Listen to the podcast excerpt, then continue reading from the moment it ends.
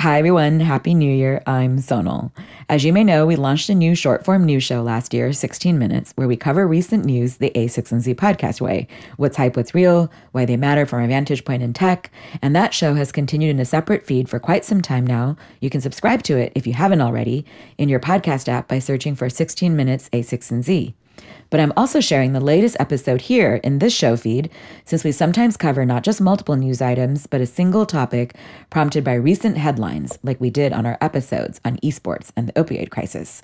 This week, the topic is personal genomics the promise, the perils, where are we really today, and where could we be going next? We start with an article by Peter Aldhous on quote, 10 years ago, DNA tests were the future of medicine. Now they're a social network and a data privacy mess. The article refers to a series of events, everything from companies like 23andMe and the FDA to some of the headlines we've seen lately around criminals being caught based on their relatives' DNA.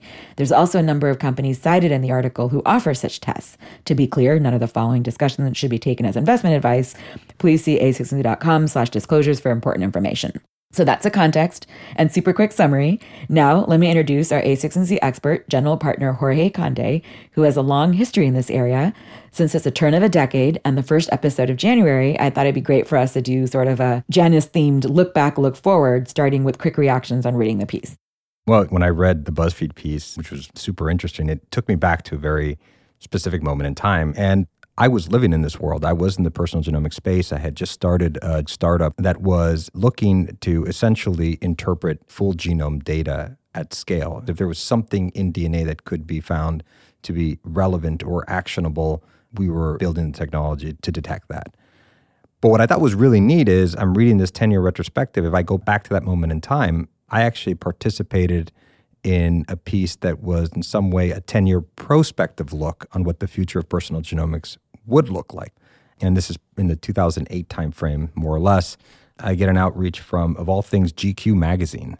They had an author, a guy by the name of Richard Powers, who had just written a book, had won all kinds of awards. He wanted to write about the experience of what it would mean to have his full genome sequenced and essentially revealed to him. And we had started this company, Knome, with the idea that we would be among the first to fully sequence individuals and interpret their DNA for them. But what's really interesting is if you almost read that piece as a companion to this backward looking look, you get the forward looking look of what the next 10 years in personal genomics would look like. What was it called? It was called The Book of Me. Oh, fantastic. What a great title. So, then what is your take? What's hype? What's real here when it comes to the promise of personal genomics? The whole complaint of this article is that we were promised one thing, there was supposed to be the future of medicine, but hey, instead we got this big data privacy mess. So, looking 10 years back of what was hype, or at least over expectation, was that people in general would have a deep curiosity to understand their DNA. You're saying that part is hype? I would think that part is reality. Ah, well, what's really interesting is if you look at several companies named, I think all had at some level an idea that there would be a large number of people that wanted to very deeply understand any sort of secrets or actionable insights that you could draw from your own genomic information. And while those people definitely exist, I don't think that a large market materialized around those people. In fact, one of the eye opening things for me when I was starting my company back in 2008 Ancestry.com was primarily selling subscription services for getting into these sort of ancestry databases. Yeah, online more. family trees. Yeah. Yes. So I remember I downloaded the S1. Ancestry.com's subscription revenue was something on the order of $200 million that year. So the question is do people fundamentally want to understand their DNA in terms of health risks and the like? Or do people have a fundamental curiosity to know who they are and where they come from? Oh, that's where you're saying the difference between what's the actual market for this kind of, there's a curiosity, but not necessarily a market for DNA around it. Exactly. So people want to understand who they are and where they come from. And if that happens to come from DNA data, great. If that happens to come from looking at ancestry databases, that seems to be a pretty reasonable substitute for getting that insight. So, okay. So you're saying one of the things that's hype is that people may not necessarily want DNA data specifically. What else is hype? I think one of the other things that was potentially hype, certainly at that time in 2008, 2009, 2010 timeframe, is that there would be something deeply concrete about DNA that would determine what your potential health risks and therefore what your potential outcomes might look like. You know, sort of it's this idea that DNA is destiny when it comes to your health.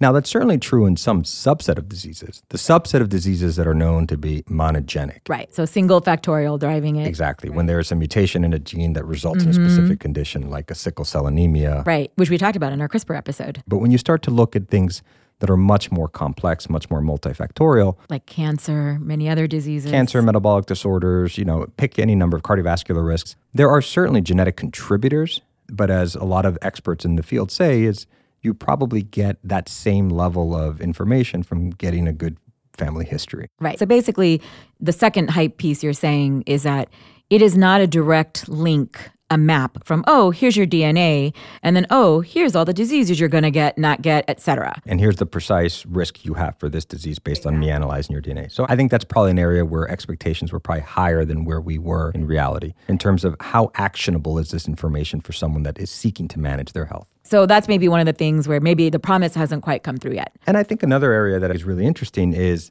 a lot of these businesses were conceived as subscription businesses, where I would give someone a DNA kit for Christmas, they would get their genome scan, and then they would engage with that on some regular basis. And I would suspect that the vast majority of people that had those DNA scans done, oh, so many Christmases ago, probably haven't logged in in a while. So if you had a genome scan done in 2009 and you did another genome scan in 2019, I can almost guarantee you that your ancestral makeup would look different over the course of those 10 years. And Simply because of the available data. we just know more. Got That's it. right. You, of course, haven't changed who you are, but who an ancestry map tells you you are has changed. Okay, so that's where maybe things were hyped or not delivered yet or promised and didn't quite come through. Now let's quickly talk about the reality. So, where are we today? What is possible right now, truly, with personal genomics? Well, the first thing I would say is genomics more broadly has delivered a lot over the course of the last 10 years. In fact, I will say this as an expert, not as an entrepreneur in the genomic space, but as a, a parent of many children. One of the fascinating things that I saw was the time my wife was pregnant with our oldest child, you still could not get enough of a signal from maternal blood as to whether or not there was sufficient fetal DNA in circulation to determine whether or not there were genetic abnormalities. By the time we had our last child, that was routine, standard of care. The other example is, you know, when the child is actually born, the mandated genetic tests when a child is born by a state, some of the ones you could also opt into, that menu of tests that were available multiplied in the relatively few years between the time when we had our first child and our last child. So, roughly a decade span.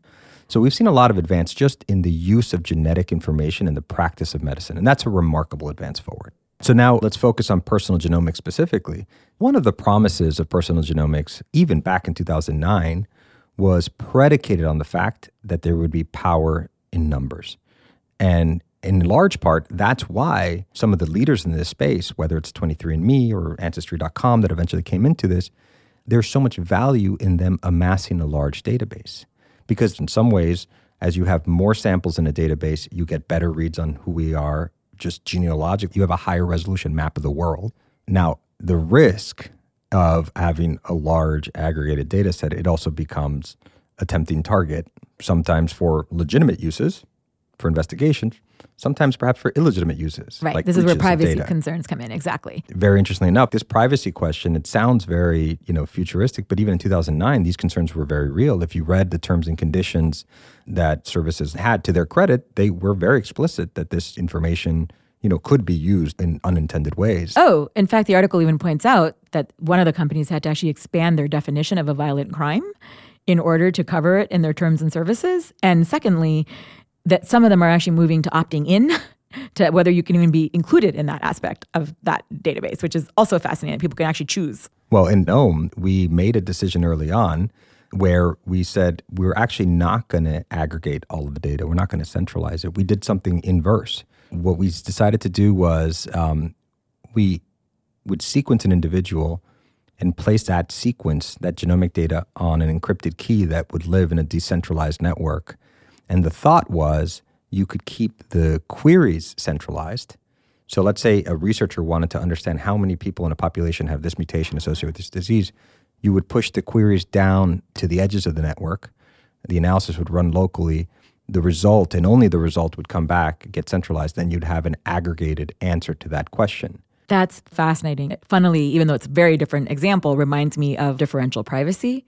And that was also something that, you know, Apple made a bigger deal about in the last few years, but in fact was based on a paper from Microsoft researchers like a decade ago. It's a fundamental insight they have for how to separate these two things. So it's kind of funny, the synchrony of all that. Yeah, and arguably we were 10 years too early when we came up with this. So it was about timing. The other thing, when we thought through these questions of privacy, a lot of these were perceived risks we didn't know, but we wrote a lot of risk factors out to getting yourself sequenced. And among them, we had things that sound fantastical, like if someone had an entire readout of your genome, they could essentially synthesize your genome and then plant your DNA at a crime scene. Right. Fascinating. Right. And all of a sudden you have these genetic fingerprints of a place where you know, you've never been. My co founder, George Church, who's a professor of genetics at Harvard Medical School, you know, he insisted that we include, if someone were getting sequenced, we couldn't ask them to get buy in from all of their family members. But we could require that if any of them had a twin, an identical twin, that that twin would also have to sign up. Of course, that makes perfect sense. So, okay, was there anything else on what is possible right now on the personal genomics front? Oh, yeah. So, in the present, you could argue that on the ancestry side, we're getting much better at sort of getting a higher resolution view of who we are and where we come from and all of that. And it's an end of one example, but if you take the case of 23andMe, over the course of a decade has amassed a large enough genomic data set that it's clearly valuable from a research and development standpoint. It wasn't that long ago when they announced a, a collaboration with GlaxoSmithKline with GSK, where GSK is essentially paying them something on the order of $300 million to get access to this data set to be able to derive some insights from it and potentially even follow up with people in, on a very opt in basis. And so, you know, that will show you that at least on the original promise of personal genomics, that the value is there in the data. That's yeah. been delivered, right? And so there is power in numbers. And I think the question, like in, with any other technology, with any other resources, can we find the right balance where we're benefiting the commons and not at the expense of the individual? And I think that's where a lot of the debate happens in terms of are we doing the right things? So that's where we are now. Let's talk about the future since we're doing this whole Janus themed episode.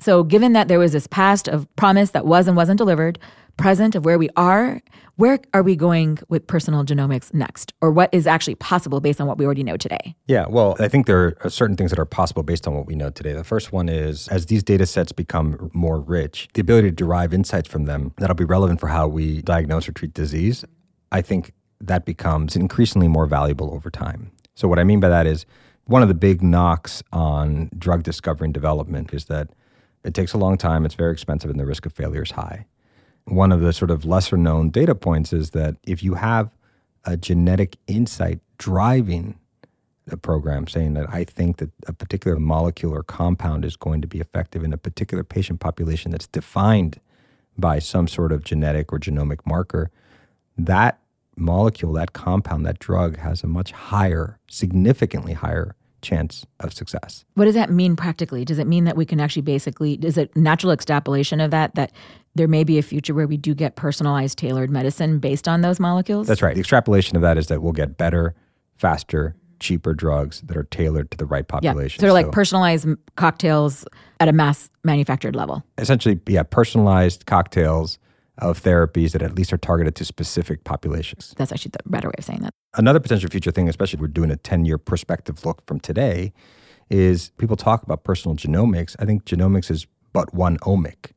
Ah, yes. Multiomics. That's right. Very big thing. If the big revolution over the course of the last 10 years is that we were able to sequence, you know, read DNA at a massive scale, at a low cost, at high fidelity, and all those things, that's increasingly true across many other ways in which biology transmits information. You know, I can bore you with all of the omics, but go through a couple of the hit lists. I mean, proteomics is one I know from exactly. when I was at PARC. So genomics is DNA, mm-hmm. proteomics mm-hmm. is proteins, Protein. transcriptomics is RNA, yep. epigenomics is gene regulation and how genes levels are set, metabolomics, the set of, of metabolites in your body, and of course, uh, microbiomics, how the microbiome influences with all of that. We're increasingly going to read biology across many, many frequencies. And by the way, we can also increasingly read biology at higher and higher resolution, which means you could read all of this information, not for a single individual, but increasingly from a single cell. And that's a very different thing because now you could, for example, in a tumor, you could understand how are the immune cells reacting to the tumor cells? How are the tumor cells reacting to the immune cells? If you can read biology at that resolution, we're going to learn a lot more about biology. Now, when you add to the fact that it's not just omics being transmitted by the cell that we can capture at high fidelity, but increasingly we have more sensor data than ever before, more ability to crunch data than ever before. I think if you look over the course of the next 10 years, it won't be a question of personalized genomics. I think that will, at some level, be a dated term. It'll be the question of, you know, can you quantify individuals fully? And we're getting closer and closer to that. What would you say, though? I have to ask this because we don't want to be sitting here 10 years from now and asking, so what did we get wrong 10 years ago Jorge, when you and I talked about these topics, is it possible that multiomics is also one of these much hyped things as well? I mean, we can't predict the future, obviously. Things play out. It's always a matter of timing, sometimes when, not if. Where are we really on the spectrum of hype versus reality? Yeah, it's a good question. I think if we take the last 10 years as any guide, there tends to clearly be sort of two stages, two phases, two ages. The first age is using technology to learn, and the second age is to use technology to act. If we look at what happened with personal genomics is that first age where we took to learn to gather data ended up being, I think, a lot longer than people probably originally anticipated. And we're seeing the benefits of how we can act on that, you know, towards the tail end of the last 10 years. I think it's probably reasonable to assume that if we look over the course of the next 10 years, to your question, the dividing line between hype and reality on something like multiomics, for me, is really the dividing line on when do we shift from learning from information to acting on information. So, one thing I wondered about, frankly, is the parallels. And your team talks about this a lot in terms of the parallels between engineering and the engineering phase coming to biology, which is that when it comes to DNA and genomics, the thing that's been most fascinating for me to watch for the last decade is that there is a Moore's Law in genomics, and it's much faster than the regular Moore's Law. And yet, that pacing outcome of practical application is not necessarily on par with what happened with the semiconductor. So, that's where the analogy really breaks down, despite an accelerated effect. So, one question for me is, what is missing in the ecosystem? Like, is it that there isn't the ability to manufacture? Is it a missing market, as you alluded to earlier? Are there missing components or materials? You know, when I think of the history of innovation, what still needs to be built out in addition to this core fundamental technology for this vision to come to reality? Ah, that's a great question. But first of all, I think the reason why we see a faster than Moore's Law trend in genomics is because the ability to sequence and interpret DNA is really the confluence of three or four engineering marbles. You know, if you look at the next generation sequencer, really what it is is, you know, you're tracking the history and evolution of our ability to engineer better microfluidic systems. In other yep. words, to move around tiny. All about microfluidics from Xerox. There you go. So you're seeing improvements in the ability to engineer better chemistry, mm-hmm. and this is both at the nucleotide level, so we can you know get more efficient reactions, and at the surface chemistry of the platform, so you can actually run more and more reactions in tighter and tighter real estate, so you get more density. That, that's a second wave. The third wave is we have massive improvements in optics. So if you're going to run a bunch of chemical reactions in very, very, very small real estate, you need to be able to detect those. Optical detection. Optical detection. So when the reactions that drive sequencing are occurring at such density that they fall below the pixel detection level of the optics, right. you can't see the difference between them. So we had to see improvement in optics. And then all of that generated data that had to be deconvoluted with advanced computation. And those are the four factors. And those are the four factors. Microfluidics, optical detection, improvements in chemistry, and data. Fantastic. So that's that revolution. So now why haven't we seen sort of the output look the same? The difference there is the output of Moore's law is better and smaller semiconductors. Those could be placed within a system that's been designed by people, like human beings, that could be optimized, and therefore you can get new products. In the case of genomics, the output of that information has to go into a system that was not designed by human beings. It was designed by nature. So, Jorge, bottom line it for me. So, in this journey from looking backward and looking forward, where are we in the personal genomics revolution and what should our takeaway be? We're still in the early days of this revolution.